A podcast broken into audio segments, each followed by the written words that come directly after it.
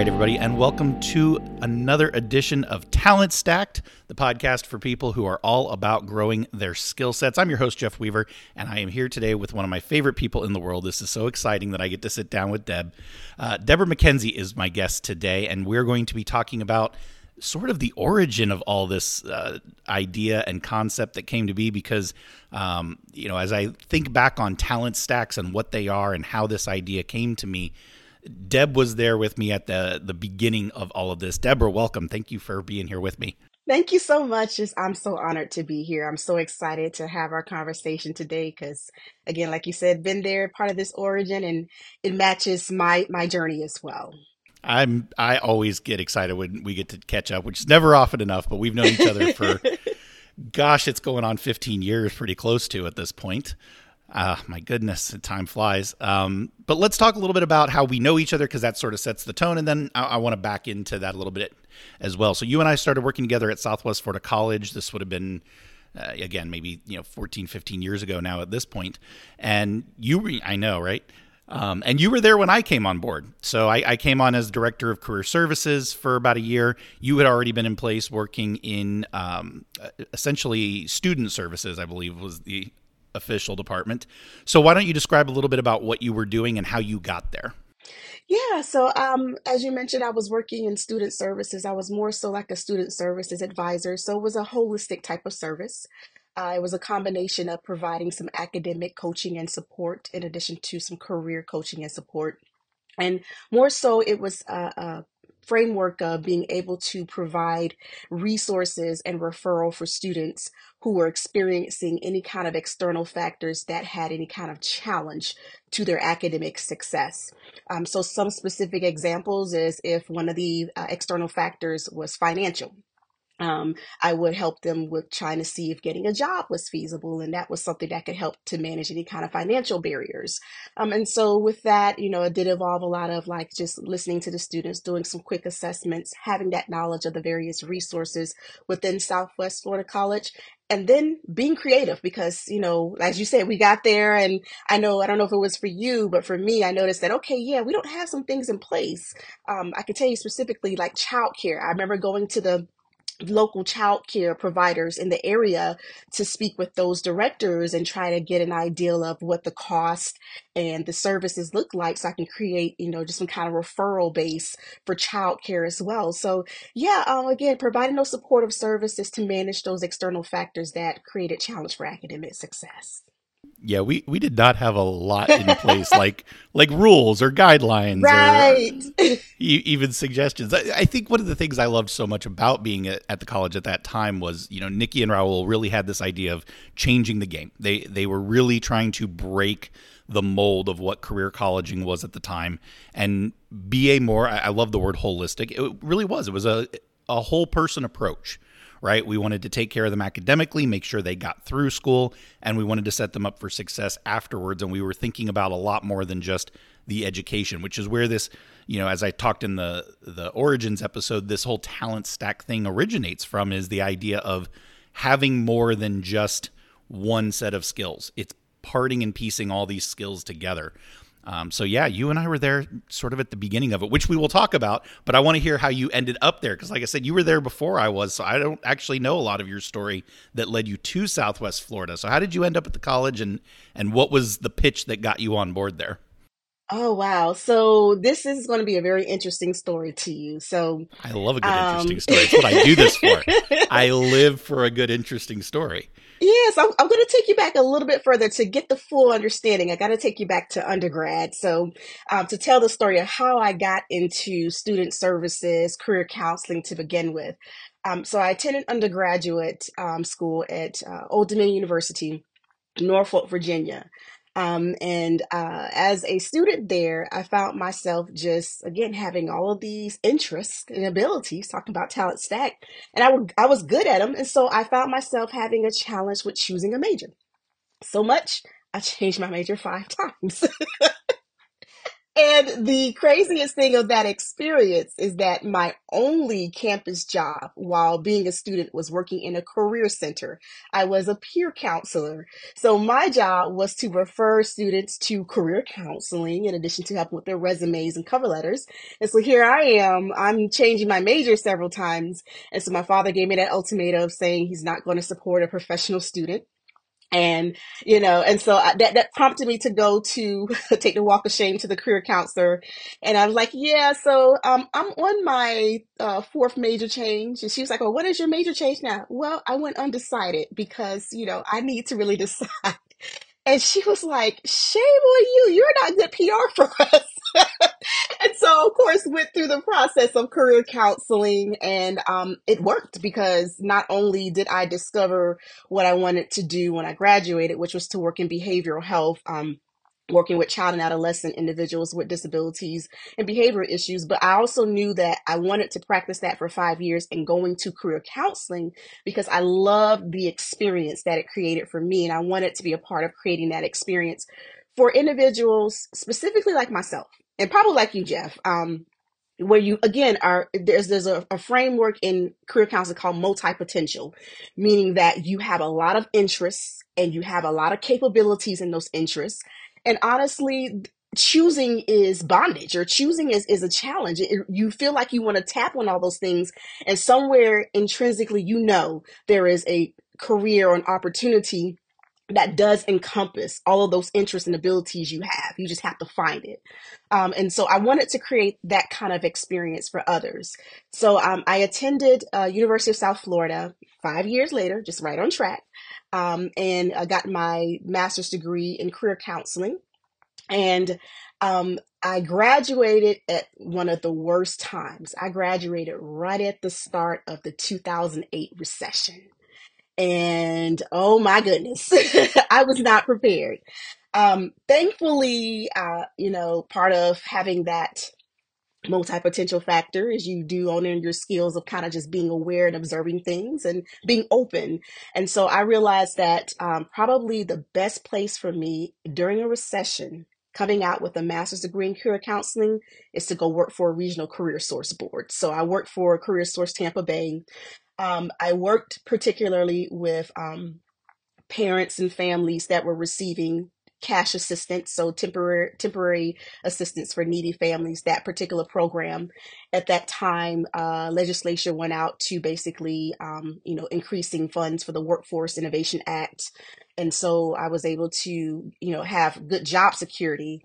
Um, and with that, I began to realize that when you provide services, whether it is career counseling, academic coaching, supportive services, that delivery can vary based upon the organization that you work for. So for Career Source, this delivery was more of a case management model.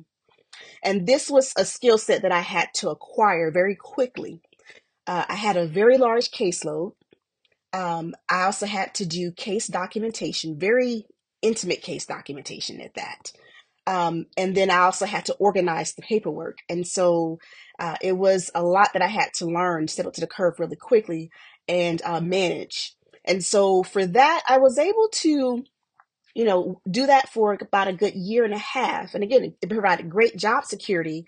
But what I didn't care for was the heavy case management side. I did, I missed that touch point of the career counseling, the career development. And so I decided to go back into higher education where I thought it might be safe again. um, and I was looking to go back to USF, but they didn't have any positions in the career center available. And um, so then I had to look into academic advising because I did have some experience with that. And I will be completely transparent and honest. I was looking at the money, I was looking at the salary, um, you know, and so I noticed that your proprietary institutions paid a little bit more than your public land grant institutions. So I got pulled into the Everest, you know, uh, Everest, uh, I guess, I, I don't want to say trap, but I want to say temptation um, because and, and being naive because I never worked for one of those types of institutions. So I'm coming in all just you know excited and with my context of working in a public institution, uh, saying, okay, I'm going to basically get back into the same role. And as I mentioned before, your delivery of service varies based upon the organization. I learned very quickly, first of all, if I didn't have an understanding of accreditation, I had it then and realized that all degrees are not created equal. Secondly, I also realized that there is a business model that exists for colleges and universities. And that business model was very apparent working for Everest. I'm being I'm being so politically correct right now. Well, it's that's look, it's not a big enough podcast so, for you to go and get sued yet, Deb. So I have no sponsorship. I have there's nothing for them yet. So I don't know if that means this is the best time to unload on these guys or the worst, but either way, there's let it be known. Yes, absolutely. So again, talk about talent stacked. I had to learn things like performance metrics very quickly because my evaluation of my effectiveness was not from a qualitative standpoint, which is what I was used to, but very quantitative. So it was all about retention, retention equal how much money was being retained within the university. And so that made me really, again, creativity wise, I had to do this dance of being a servant to the students I was working with while being an agent of the university and making sure I met the business outcomes. So with that, you know, there were some personal dilemmas that I, I, encountered, but at the same time, I took it as a challenge because at the end of the day, and that's when my eyes are open to universities, colleges, they are businesses. You know, you know, knowledge doesn't pay the bills, you know, and so it allowed me to develop some of those administrative, um, operational skills uh, as I was in that role. Um, but it it did get to the point to where I think at some some point when you start to get in touch with the students and you see the lives that are behind the name and the student ID and realizing that there is a goal, there is a journey that they're trying to create. And when you kind of know some other inside information, conflict starts to arise. And so I think at that particular point, I wasn't I wasn't turned off to proprietary institutions. I was just turned off to the model that Everest had. So that's when I began to open up and see, okay, well, what other proprietary institutions that are out there, what kind of opportunities they have. And that's where I discovered Southwest Florida College. And they did have that student services advisor opportunity. And so there was a lot of transferable uh, skills that I can bring and even some create, creative opportunities as well. So I did speak with Nikki and we had that conversation about that transferable skill set and um, the the ability to come and create. And I, I wanted to be a part of that. And so that's what brought me to Southwest Florida College. That's so interesting. There's so much I'm going to unpack from this. I, I, have, I have notes like crazy here. So first of all, I love that there is a an actual term um, for what did you say it was? It for having lots of interest in being multi potential. Kind of, Mo-type potential. I love that there is a academic term for being labeled gifted with undiagnosed ADD. That's great. I'm I'm so glad that we have a word for it because that's I've just had to refer to it by what it is. But you're absolutely right. I mean that it, that is probably the origin of everyone who is in this bucket of of being interested in these talent stacks and collecting the ability to do lots of weird little things and and then putting it all together. Um, and I do think your journey is interesting in that way because, as you point out, it's it starts in that place. It, very similar to how I I was in college, right? Just it, I need to graduate. I got at some point I got to get out of this place, right? I always joke I majored in graduating, um, which ended up being a, a, bachelor in political science. Why? Because I was willing to go to class. That was such a big deal at that point that I would just mm-hmm. get up and go to those classes. Uh, but it, that is the first moment of realization for me that was it's not necessarily about having one particular skill set the ability to gravitate to lots of little things and then put them together in an interesting way. So, what was your actual degree? I mean, did you end up in uh, what was the actual degree you graduated with then in your undergrad? So, I graduated with a Bachelor of Science. Um, this is an interesting term. It does exist. It's called therapeutic recreation. So, basically, it is it's part of the rehabilitative uh, suite, as I could call, along with OT, um, occupational therapy, physical therapy. So the the the point of rehabilitation is to rehabilitate individuals that have some kind of disability, new ability, or some kind of um, modified ability to be able to function their leisure skills because the leisure skills do have a positive psychological impact. Um, and so um, that's pretty much I was I was certified as a certified therapeutic recreation specialist, um, and uh, that was and again you hear that that was when I said you know I, I wanted to see there was something that was all encompassing of those skills that I brought to table, wanting to help people, um, I was very analytical, detail oriented, also creative. Um, you know, I was also, I love working with individuals, especially at that time it was children. And so it was really all encompassing of, of those things. Um, and I think I would have never found that had I not uh, did career counseling. It just would have been totally absent out of mind for me. So bachelor science in that. Yeah. Yeah. And it, and it just, it, I love that because it speaks to, I think a lot of people who are are going to be interested in what you know this podcast is about are in in that stage of life are in that same place where it's like how do i pick a degree and you've spent so much time in this and we'll talk about particularly you know post southwest florida college you went on to really spend a lot how do i choose from this massive catalog and it's like well at the end of the day there's a, a, a common thread amongst a, pretty much all higher ed liberal arts education which is you're learning how to think and you're learning how to problem solve and you're learning how to communicate and the major becomes a wrapper or a flavor around that. For me, I had enough interest in politics that I could learn the skills in that, whether it's, you know, doing that around English or doing that around art or doing that around whatever it is, you know, business whatever, you're learning how to think, you're learning how to write, you're learning how to communicate, and you're learning how to do it within a certain context. And then that gets you to the next thing. But I, I love that it was for you putting together the, well, I like a little bit of this, and I like a little bit of this, and I like a little of this, and what can that equal up to? Um, that's that's the very definition of, of being, you know, of talent stacking is taking all these little things that we like to do and and acquire some skill at and then turning them into something. So for you it started with your degree. That's great. So Southwest Florida College. So that's where we started. That's where we met. You were there when I got there. And I I do agree. I had never worked in the college industry prior to that. I had not worked in any colleges before or since. It was my one and only time in, inside of academia. But I do remember that part of the reason I ended up there was because, uh, you know, when I sat down uh, with Nikki and Raul, who were in charge of the place at the time, they were very much looking to upend the traditional models and build something different that was a more balanced approach, I'll call it, between the you know the needs and, and wants of a business profit, you know, a for profit college and a traditional college, which unfortunately I think do represent two ends of the spectrum, right? A lot of these for profit colleges that is, they're labeled that way because that's really all they care about. They they run almost entirely as a business.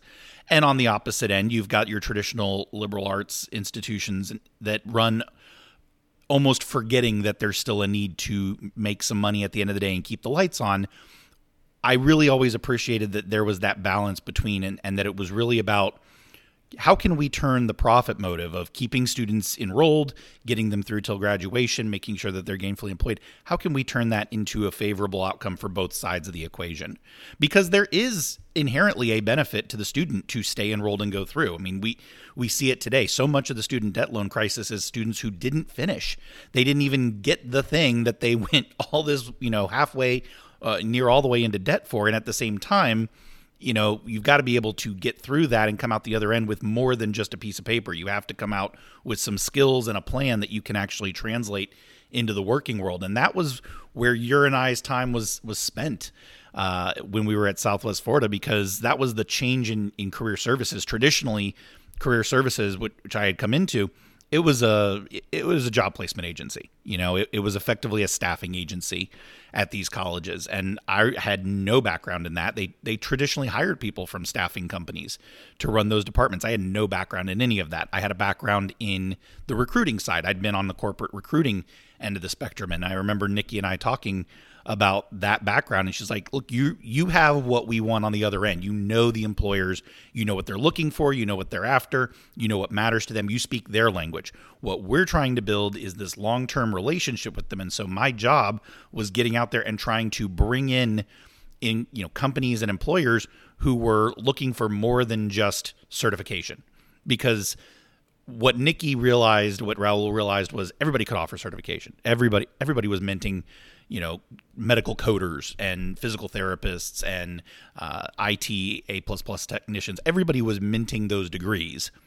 If you wanted a chance to really differentiate yourself on the front end to bring students in, you had to show them that on the back end you were more than just another place that they were. You know, how much does it cost me to get that piece of paper that I had? um, because that's that became the competition for most of that industry was just we were the fastest and the cheapest to get you the piece of paper you needed and and we were taking a very different approach. I, I can only imagine what kind of oddballs we looked like to the i was too ignorant to know how weird we were because i had no other experience. I'm just like okay let's try this. I'll i'll do this. I i see the vision. I agree with the vision. Let me give it a shot. But i had i had no concept of how weird that was uh, within the industry at the time. Looking back on it, I can appreciate how radical an idea that was going to be um, had it had it been able to you know work itself out. Unfortunately, uh, you know the, the regs changed and and the gainful employment reg in particular sort of changed the way those models had to work. But it, it would have been a very interesting time because we spent a lot of time, uh, you and I, on coaching students through things that had nothing to do with traditional job placement or even traditional education. I mean, we were teaching life skills classes together. Absolutely, yeah. I mean, the thing about it is, is whether we like it or not, our career choices they do touch every aspect in our life, and vice versa. And so, one can just jump into school and education and jump into a career without thinking about their entire life. I think what happens is there's some thought about life life starts lifing, right? And then you think about, okay, I might need to go get a degree or I might need to, you know, get a job or I might need to shift my job and go into make a pivot into this particular career. And so what happens is that um, a holistic approach really takes more what I like to call a whole life approach because again we nothing is exempt when we are making those types of decisions uh, I'm going to nerd out for a quick moment and talk about uh, complexity and capability as part of the cognitive information process model. Um, and this was um, created by um, Sampson and Reardon, who are professors and researchers at Florida State University. And so that is one of the major theories in career development. And that's what I was taught in our program.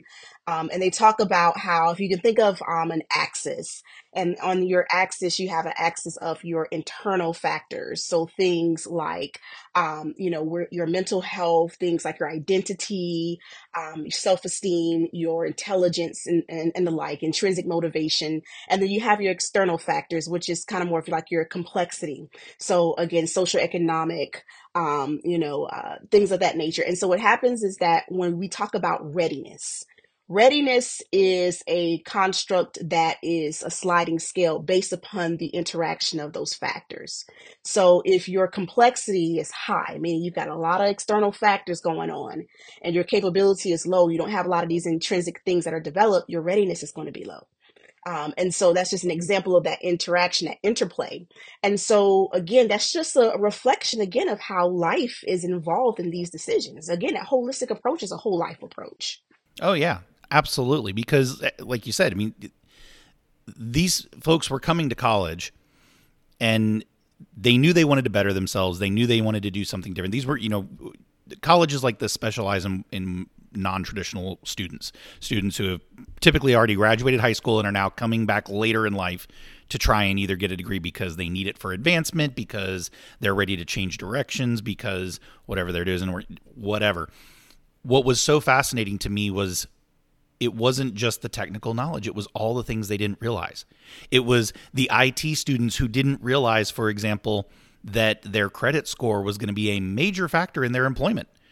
You know, how, how many of those uh, post military guys did we take in who they had IT skills? They needed IT certification. We could provide that. But we were coach. I remember sitting with these guys and going, you realize that the most detrimental thing you can do is rack up a credit score that's going to become problematic where you lose your security clearance. And they're like, "What are you what are you talking about?" I'm like, "Your credit score affects your ability to stay security clearance with the government and it's not just your IT skills that they need. They also need the fact that you have security clearance, which you do, but if you come out of here and start throwing credit cards around and buying the car and getting the house and and racking up this debt load, you could drop your security clearance and no amount of my technical training matters at that point. You've got to have several things put together. And and the amount of people we found that could get through the technical training but didn't have the customer service, the personality, the conflict resolution, the the you know, we call them soft skills, but there are still essential skills that had never been required before of some of these students that became the differentiator between the students we had that were successful and the ones that weren't. Were the ones who took a more complete approach and realized that certification's great but it's that one skill having that skill only got me so far. And it was the students who had all these other things we were teaching um, you know, in in the off times, in the in the after hours, in in between classes, those were the ones who were actually really, you know, they could put a sentence together, they could communicate well, they they weren't, you know, they they could dress the part. I mean, how many times did that become a conversation when we're sending students out going, you've got you've got all the smarts and yet you walk in the room and they can't take you seriously because you lack a skill. At the time i didn't think of these as skills right? This this is you know this is the hindsight looking back going i didn't think of being dressed the part as a skill. We just thought of it as essential but it's a skill. But it was. I think uh, i think uh, when you bring it up I, i'm visualizing it. I think i remember the time i think I, I don't remember if I brought them into the office or if you were aware of them, but I, I'm thinking of these two students individually. And, um, you know, they talking about looking apart, they, you could tell that they were the creative types. They, but they, they had the hair spiked up with the colors going on and everything. And they were, they were having challenges with getting employment. And I remember telling you about that. He was like, well, they got to understand it can't look like they get a job. And, you know, it's, um, my, uh, director when I was working at USF, um, Dr. Jody Conway, I will say her name. She came up with this coin. She coined this phrase called carefrontation. So it's, it's being, is speaking truth while you're confronting it, but you're, you're saying it in a very caring ways. I'm telling you the truth because I care about you. I care about your success. I care about your future. And I, I and I think that you are an expert in doing that because I know you had to be. and I remember that's part of what you had to do with those two individuals because I'm just like, you know, you don't want to give them a false understanding of okay false reality like okay yeah you can walk up in there and employer is going to not pay attention to the way you're looking and give you a job that is not the case they were talented graphic yes. designers coming out of our graphic yes. design program very talented could have been working anywhere couldn't get through the door couldn't get past the interviews because they weren't being taken seriously and they're like but but i'm a creative and i'm an artist and it shouldn't matter because what matters is the art and i'm like no no, it's it that does matter, but it also matters that you present a certain look inside the floor plan when people walk into the agency that you you know it, I empathize with it because especially you know the last 5 years or so as as we've all learned to work from home and work a bit more casually and whatnot I, I do empathize with it but at the same time I think about what uh, uh, my my current CEO said to me about because we there was a long debate over were we going to continue to wear ties in the office or were we going to drop the ties and, and take a little bit more of a Florida casual approach. And he was very adamant that we were going to maintain wearing ties. And he ultimately lost the battle. But sometimes I wonder if he should have won. And one of the reasons is he he said to me, he's like, You think I like wearing a tie? He's like, I don't.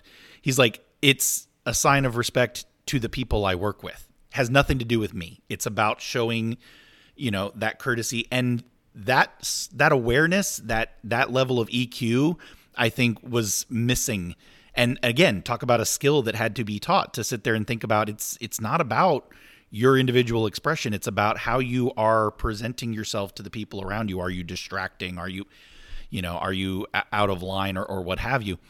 But again these were the kinds of skills that nobody else was thinking about at that time was these you know again i i, I deign to call them but soft skills.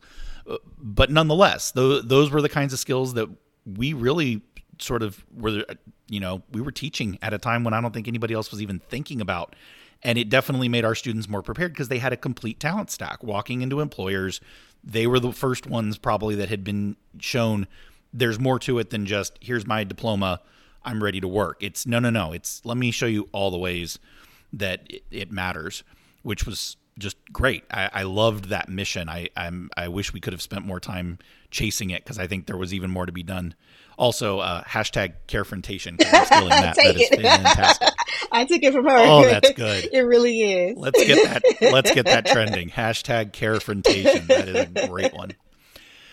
So a year later, I ended up exiting the college to to head to JJ Taylor. Um, yeah, you know, again, the changes in regs. Uh, I think you actually left a little before I did. I think, if I remember correctly.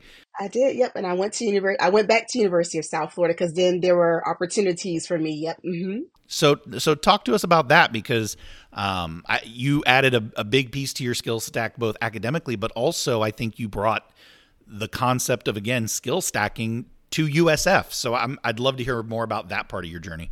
Very exciting time for me. So interesting position I had. I was offered a position as the career counselor over the career services, and then I was offered a position um, working for the undergraduate studies department in transitional advising. Um, and I took I took the transition advising role because it really was a again multi potential. It was a nice blend of my ability to do career counseling, student support, and academic advising. And um, my director also get, told me that I would have the opportunity to take the work that I did when I was a graduate student, which was creating a centralized career advising service for students that were um, either changing their majors because they were kicked out of their program because they didn't meet grade point average requirements or just grade requirements, or they just said, you know, I don't want to major in this anymore. And so she was like saying, you have have a, the opportunity to make this formal, completely centralized. And so I love that challenge, and so I took on that role. Um, and so I worked as a transitional advisor, and it was more so of a career advising role. And for USF, there are so many colleges. There was over 180 majors. But there were some programs that had what was called a DF grade limit. So some students, if they got any grade basically that was lower than a C minus, and some of them were two, some were three, and grade forgiveness did not count. Um, they were kicked out of their majors. And so there were a lot of students who were displaced. Now you take the natural organic student who is just still deciding or still exploring and they're changing their majors for that reason. That's that's we're gonna have that automatically. But you add this layer on top of that and so this is where I began to see, oh, okay, even though USF is, you know, a public, you know, accredited institution, there is this business aspect here because like what you were talking about, um, these students were at risk of reaching excessive credit hour limits. And so getting them graduated was very important because again, these institutions are held accountable for you know how many students graduate when do they graduate and because there's money is attached to that. And so what happened is that it was an easy sell to all of the deans of the various colleges to say hey let me create this centralized service um, and it's going to affect your numbers greatly um, and so I was able to build that with my team and all of the academic advisors because it, it, did take a whole village. I had to sell the service and say, hey, this is why I want you to trust to send them to me. I have a background in career counseling. I have a background in academic advising. I worked in mental health. I worked, you know, in student support services. So I have, again, I'm multi, I have all these skills. So anything that they throw at me, I'm, I'm ready for it. And that made the selling point. So you talk about talent stacked and how that can really make you uh, have an opportunity where you can create your own space, you can create your own opportunities. And so, um, with the cooperation of all the colleges, the university, I mean, colleges within the university, we were able to create a formal program that provide career advising for students. And I did have the opportunity to do original research on it. So um, I did research in taking a look at did the program was called Major Reselection did it affect academic performance? And as um, I was working with a couple of professors in um, the university, we were looking at the data. We did see a significant um, just effect on the grade point average of students who did receive the major reselection services. It actually increased this in, in the, the next semester and even the following semester post their decision after receiving the major reselection service. We even saw retention within the major as well. And Jeff, I can tell you that, I mean, I'm not that fantastic. I'm not that great. I mean, disagree. honestly, it really strongly oh, disagree. you're so nice. You're so nice, but it honestly came down to again having that space to talk about the fact that it is okay that you have all these talents. It is okay that you have these skills. I mean, honestly, I'm a believer of that question of what do I want to be when I grow up is a continuous question because with each new experience, You're growing up. There's a change that is happening. You're learning new things. Your context is changing. So you're growing up. So that, of course, what you want to be and what you want to do, that's going to shift.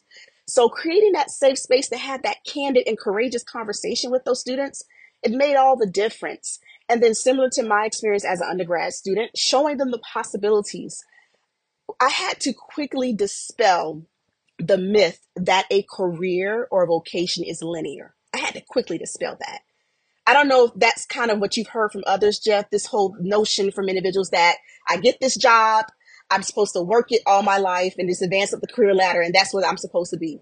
How uncomfortable, how unintuitive, how misaligned that thinking is, right? And so I, I had to quickly dispel that and say, well, no, our careers aren't linear. If anything, it's a mosaic, you know, because again, you are changing. Um, and, you know, you can make not just one plan, but you can make, you know, and I'm going to take another phrase that was coined by our Career Center director, uh, Jean Keelan. She called them parallel plans. So, you know, the notion of from a strengths based and talent based standpoint, you don't say backup plan because backup plan all automatically infers that, okay, which your first plan is going to fail. That's a negative place to operate from. So we say parallel plan. And so that's kind of what we talked about as an outcome in our sessions with major selections. Let's do some parallel planning. To give you an example, I had students who wanted to be a doctor um, and they were in pre med or of the biology majors. Again, they hit that DF grade limit, they got kicked out. And when they kicked them out, they didn't only just, they couldn't declare the major again, they were blocked from all the academic departments. So you couldn't take any more biology courses. You couldn't take any more chemistry courses. So as you know, prerequisite courses for medical school is one of the key admission criteria. So if I just got kicked out from completing inorganic chemistry one and I got to go all the way up to organic chemistry, I can't do it at USF anymore. So we talked about okay, why did you want to become a doctor? And and some cultural things are part of that. So a lot of my students from the Asian uh, background, you know, there is this concept of you have to honor family and decision making. And so part of their decision making becoming a doctor is to honor what their family want them to do. And again, and I completely understood that. But then when you talk to them to find out who they were as a person, there was a misalignment. While they wanted to be a doctor, they really wanted to help people, and some wanted to be lawyers, for example, or some wanted to actually work in public health and be a health educator.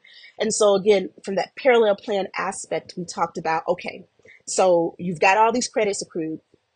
Um, you can't go and just declare a different major. You can't go into college of business. That's going to set you way back. So let's talk about what you have here how we can make this pivot, but we can also speak to the things that you are interested in doing and then get you a job as well.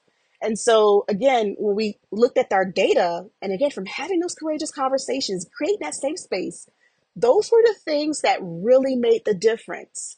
Um, part of my intake form was asking what were your challenges or your barriers leading up to this appointment.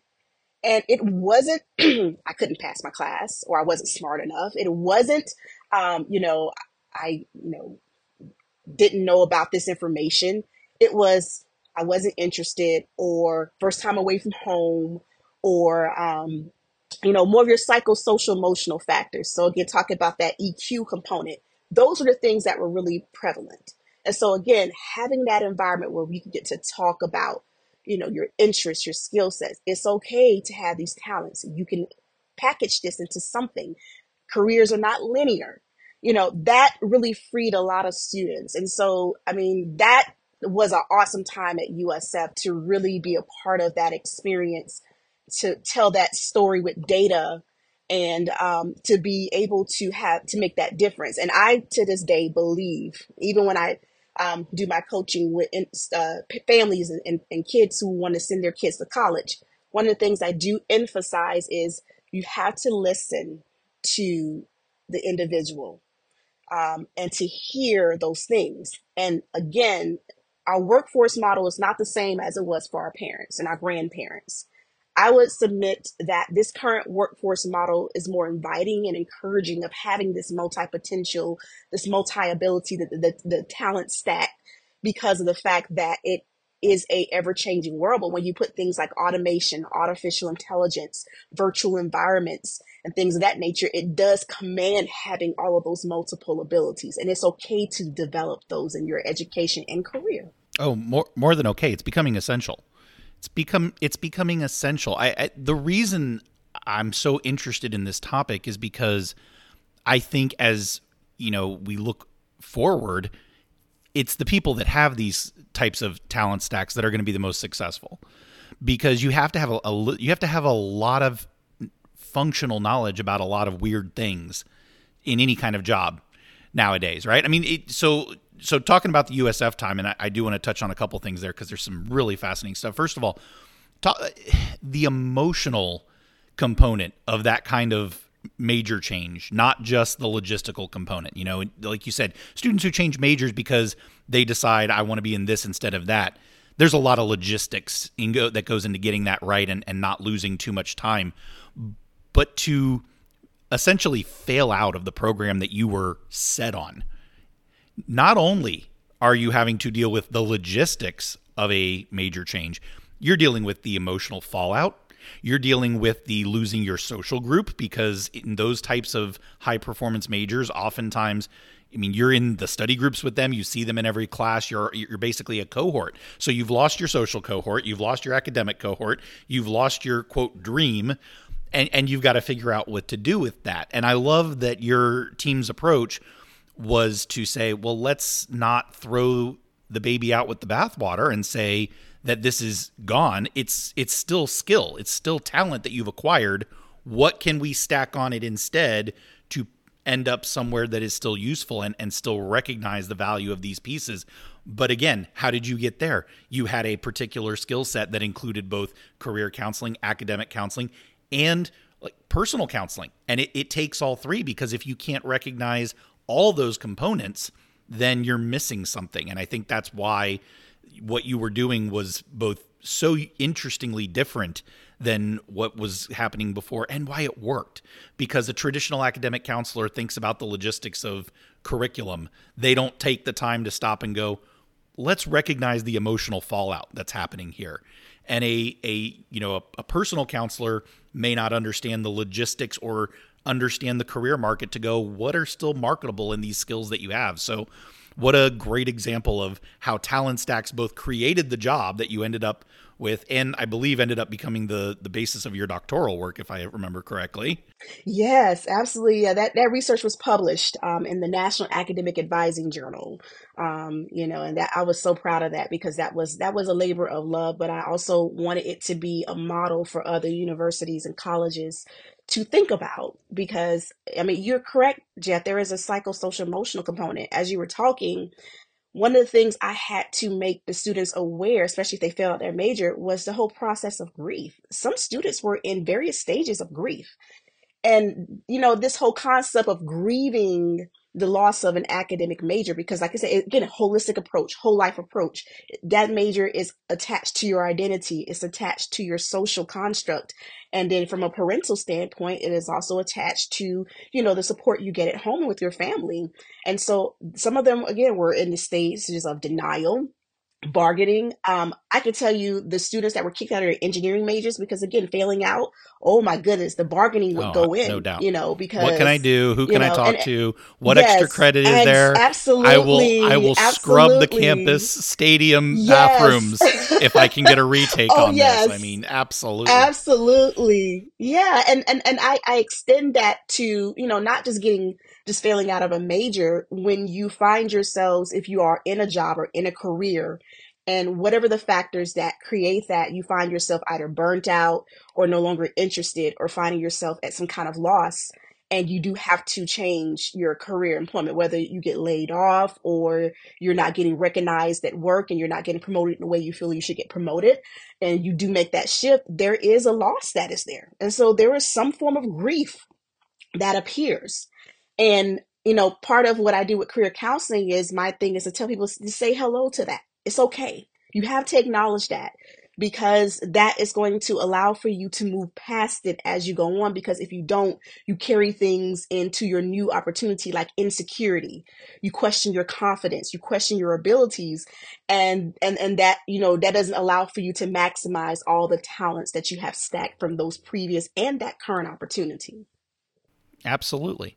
Absolutely. And and that's that again becomes the foundation of, of this idea is being able to take that step back and, and you were there guiding them through this to say, let's look at everything you've got here and realize that these blocks that you've built don't go away just because all of a sudden the blueprint isn't going the way it was supposed to there's still good material here. What can we do to change the blueprint and come up with something else? You know, if, if you think about building a house, it's like, well, okay, I, I get it. You can't build the house that was on the page anymore because you know they've said no to your particular plan but we're still sitting here surrounded by concrete and wood and two by fours and, and we can build something else it may not look like what you thought it was going to look like but none of this has gone bad and that's again, that's the foundation, that's the essence of this talent stack idea is acquiring all these pieces.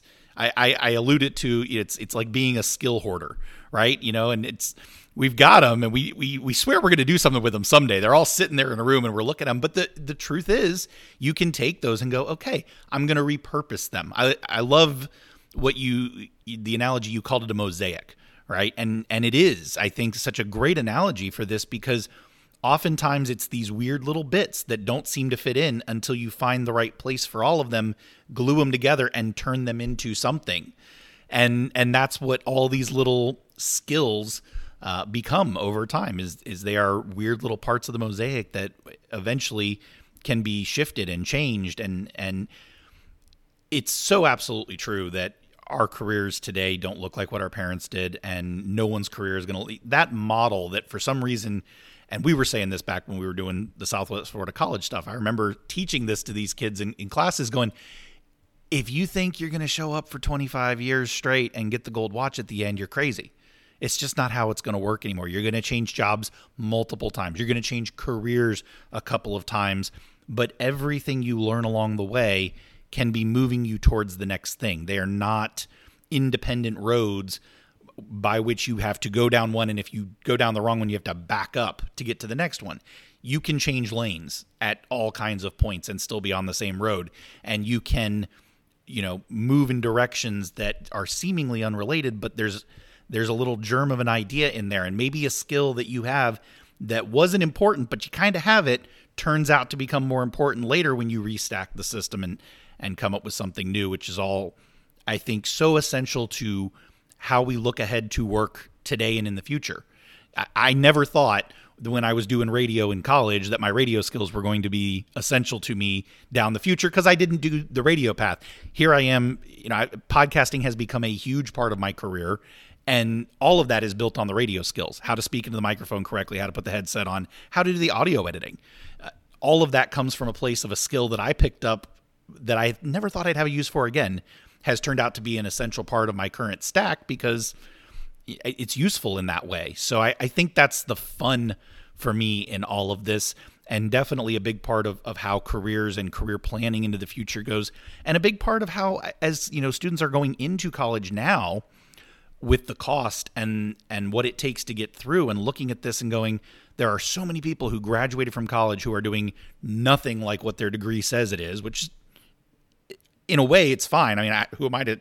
I'm not doing political science, eh, other than everybody everywhere is politics all the time.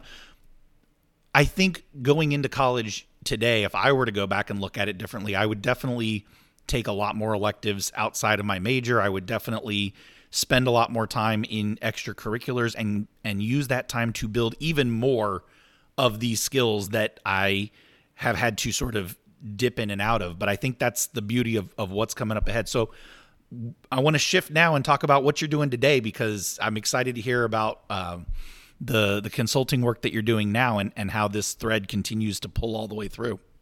Yeah, so I would say that this, honestly, this current work that I'm doing is a beautiful culmination of just everything I've just shared. So I currently work as a certified career counselor uh, for a government contractor who works with the Department of Defense, and I provide career counseling to military spouses. Um, and this is um, some very interesting work because, as I've shared with you, my work has traditionally been with students, um, families, and so the military population. Um, I never served in the military, but I have family members who have. Um, is is a very unique population. So it's interesting as if I were to describe the culmination of the experiences that I have and the work that I do and what I feel like I specialize in in providing career counseling, uh, support services, and advising, it would be that I specialize in career education transitions because of the fact that I've worked with such a transient type of uh, model and, you know, just those various situations. And so I thought I covered it all until I began working with the military population. Um, with military spouses, they pre- present a unique uh, set of, of challenges into the workforce with the military lifestyle comes a lot of their military moves because their spouses are getting assigned. Um, and so what happens is is that they could be in a job today and not be in a job tomorrow. And then of course finding opportunities is a bit challenging as a result of that. You Jeff, you've worked in HR, you are very in, uh, astute to HR. What does it look like when someone presents to you a resume that has employment gaps? What's the first thing that comes to your mind? yeah, and Oh, and you know, it, it, it used to be a challenge, and now this has gotten so much worse because the reality is so many of these are being AI scanned as opposed to looked at by a human with a brain who can actually contextualize stuff. I mean, it for me, it was always a question, right? That gaps to me were always like a point of interest. It, it almost made me stop and go, hmm, I wonder what that's about. Why? Why?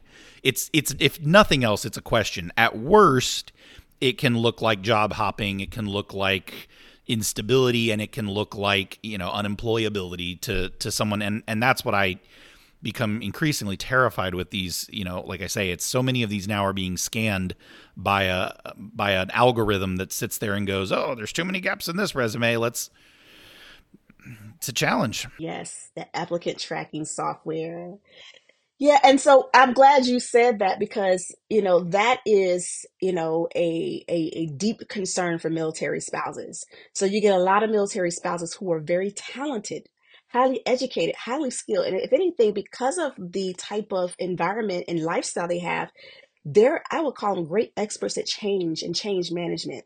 And you talk about talent stack. Oh my goodness, like Jeff, like this is like I would say part of one of your poster, you know, images or your your your avatars, if you will. Because um when I when I have my first session with them, I do ask them, uh, first of all, I ask them how long have they been a military spouse and what is military life? How has it been like for them? But then I ask them about their education and their experience and to hear the experience and how they've gathered so many skills. Um, you know, some of them because they're in that situation they will if they can't get a job in what they want to get it in they'll get a job with whatever they can so you see a lot of military spouses doing a lot of your gig economy uh, work you see those doing your service work like your service uh, servers and things of that nature and so they bring that to the table so another concern they have is you know i don't have direct experience deborah I want to basically go for this particular role here. I want to go for an HR position.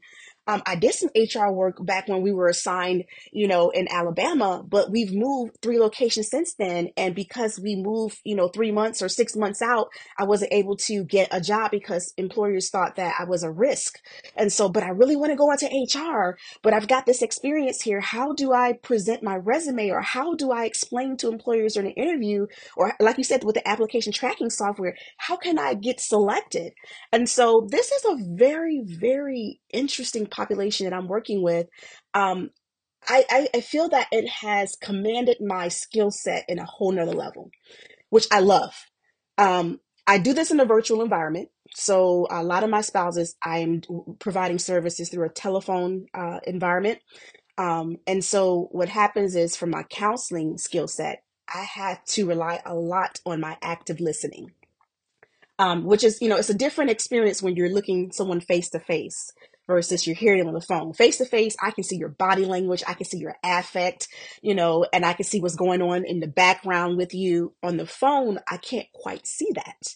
So I have to not only really, um, you know, forge my active listening skills, but I have to pay attention to the tone of the voice. I have to pay attention to what's going on in the background. I got to pay attention to what's going on in my background and try to, again, reproduce what I would have in an in person, face to face environment. And so, you know, that's something that has really built, I mean, really advanced my skill set, but then also with the, the career counseling piece. Because as we talk about from that holistic standpoint, um, you know, with military spouses, they are trying to not only identify with what kind of role they want to do, but maintain it because of the transient nature. Um, and so that's a population, I would say, Jeff, where talent stack is such an alignment for them and then them having that understanding that this workforce actually will embrace them that they are essential. So a lot of our conversations steer upon the fact that you know what your situation it create puts create an awesome advantage for you. So let's talk about how we can leverage these opportunities and if you do have any gaps, let's talk about some things you did in the meantime. Because I get some spouses who actually will do things on the base. They will um, either mentor other new military spouses and their families.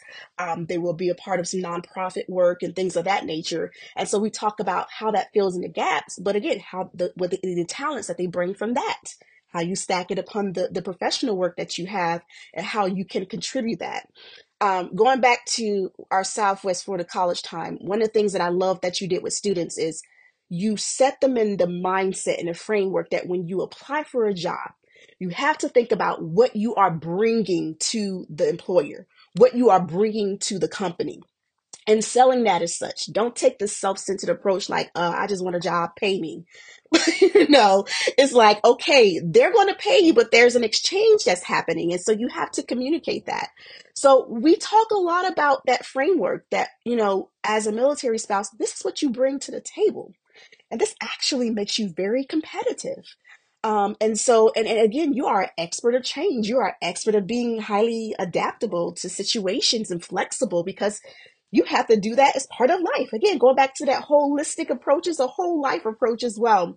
So I'm really enjoying this experience um, working with military spouses. Again, I, I, I serve them in career development, education and training, uh, transition, um, and of course, you know, with any of their, you know, external things, um, if they are dealing with any of the mental health affects, I mean, um, excuse me, factors that come along with being in a military um, lifestyle, especially dealing with their spouses and what they deal with, we talk about that as well. And I do referral for various resources um, that are provided by the government as well. So again, very fascinating work. I'm, I'm happy that I found it. Um, and I, I got into this work, Jeff, during the pandemic, the COVID pandemic. So um, that was a pleasant surprise. Um, just, you know, personally, I had a lot of uh, health issues that put me at high risk for COVID, being asthmatic, having a lower immune system. Um, and so I noticed when I was at USF, I got sick a whole lot. And it didn't hit me until after getting out of that environment, working with physicians that that, all of that being sick, it actually brought my immune system down. So I was like, well, yeah, I can't do this anymore. I'm hearing all the stuff that's going on in the news. I'm like, okay, yeah, we need to make a pivot. Let's move to something else. And found this opportunity, um, again, as a remote career counselor working with military spouses. And so I absolutely love it. Like I said, it's the culmination of everything. It's interesting when you think that you have, um, you know, have developed a very strong context and knowledge and awareness of the type of work that you do, there's always an experience out there that really just gives you a whole nother face, a whole nother perspective to it. And that's again why I say careers are not linear. They're not. They are so much in a way, again, a mosaic. They're, you know, they're so, um, you know, dynamic um, in, in how they form and develop. So, like, like I said, I always say the question of I'm always asking myself, what do I want to be when I grow up? You know, because that that change always happens as well. So yeah, that it's it's fun. It's fun time right now. I love it, and and what a you know what a great great example again of talent stacking. I mean, it, military spouses, you you couldn't be more right. Military spouses are the epitome of talent stacking. But it's it's if there's one thing I hope to to do with this conversation with this podcast, it's to get people to start thinking about the things they have as talents to be stacked. Because I think we oftentimes we take for granted that the experiences we have, the jobs that we've done, if they're not related to the thing, that somehow they're just irrelevant. And that's not the case. It's when you look at any job, any career, there are relevant skills that are transferable, right? And even if it's just just in being a military spouse, as you said, their ability to cope and, and deal with change management, their ability to um, adapt to culture quickly. I mean, they're constantly being dropped in places that they may not even speak the language, let alone have a social network and a group of friends. So their ability to adapt to others, connect with others, integrate themselves quickly, huge skill, huge, huge skill. Uh, and they don't think of it often as a skill. They just think of it as, well, it's just something I have to do to survive. And, and that may be true. But if you stop and, and step back from it and go, start thinking of everything in your life like that as a skill. Start thinking about the fact that you run and manage this household by yourself with all these parts and pieces. That is skills. They are trans, and once you start thinking of them as skills, now you realize that those skills are transferable, and now you start to really sit there and round out what your talent stack is, and that it's made up of all these crazy, kooky, seemingly unrelated skills that, when put together, come together to make that mosaic picture. Uh, that you know you have to be willing to take that step back and zoom out to see the whole thing. Because if you're too busy looking at the the little bits and tiles that have gone into making it, you'll you'll miss the the picture that it really holds when you step back and see it all together. It's great. I I love that that's where you're at with the work because you again, I think for me getting into this podcast was the realization that there's kind of a term now for this weird approach that I have always taken to my own personal development. And it, it's I, I hear the same here where I'm like, I think you're out there teaching talent stacks as sort of the basis of their value propositions when they go into these employers and now there's a word for it. So hopefully you know we'll get this thing trending hashtag talent stack and people will start to speak of it that way and employers i hope will start to listen for it that way and understand that it's more than just the resume on the page. It's more than just where you've worked. It's about your talent stack. What can you bring to the party that creates value for me that is more than just where you've worked and for how long? But that jumping around and hopping around who cares? If everywhere i went i acquired new and, and you know interesting skills putting those together creates something entirely unique and unique is value. That that's the fundamental thesis behind this podcast is uniqueness creates value and every talent stack is unique and the more unique you make your talent stack the more valuable you become when you find the right place to to land it. So i, I love it. I love that you're still elbows deep in this work because it's it's it's my favorite kind of stuff. That's so awesome. All right, I have a I have a pop quiz now here at the end. I'm gonna I did not include this in the pre work, but this this is a brand new idea. So uh, here's here's my my wrap up question. You're gonna be the first guest to try this out. I want you to in rapid fire list as many skills in your stack as you can think of. If you had to describe what's in your talent stack, just rapid fire quick hits rattle them off for us. How many you think you could name? Go. Okay. All right. Counseling, instruction, coaching, uh, support, organization, uh, predictive analytics, data analytics, uh, marketing, um, advertising.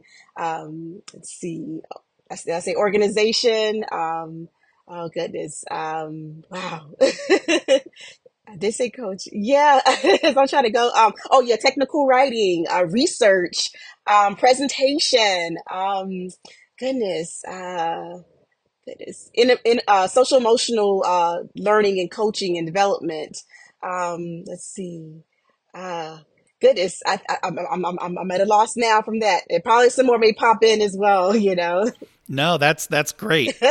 I'm I have no doubt there are so many more, but I I love that because again, it just shows how many things go into making up you know someone so talented and successful and, and who has found this great little niche that they are excelling in is because of all these things that you know again would i would not have thought of technical writing um, as you know or advertising as ones that i would immediately associate. But i immediately once i hear you say it i'm like oh i know where that's coming from.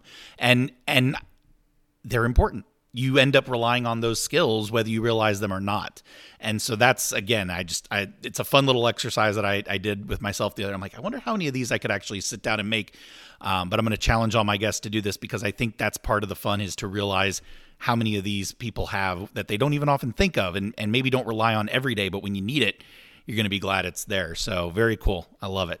Good stack. Nice. Nice.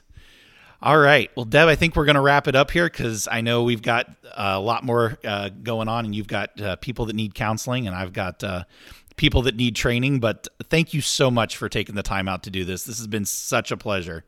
I'm always excited to catch up with you. Oh, thank you for having me here. Yes, absolutely. This is so needed. If and if I can give a final word, you know, I think this is a beautiful progression from where uh, we've gone in training and professional development.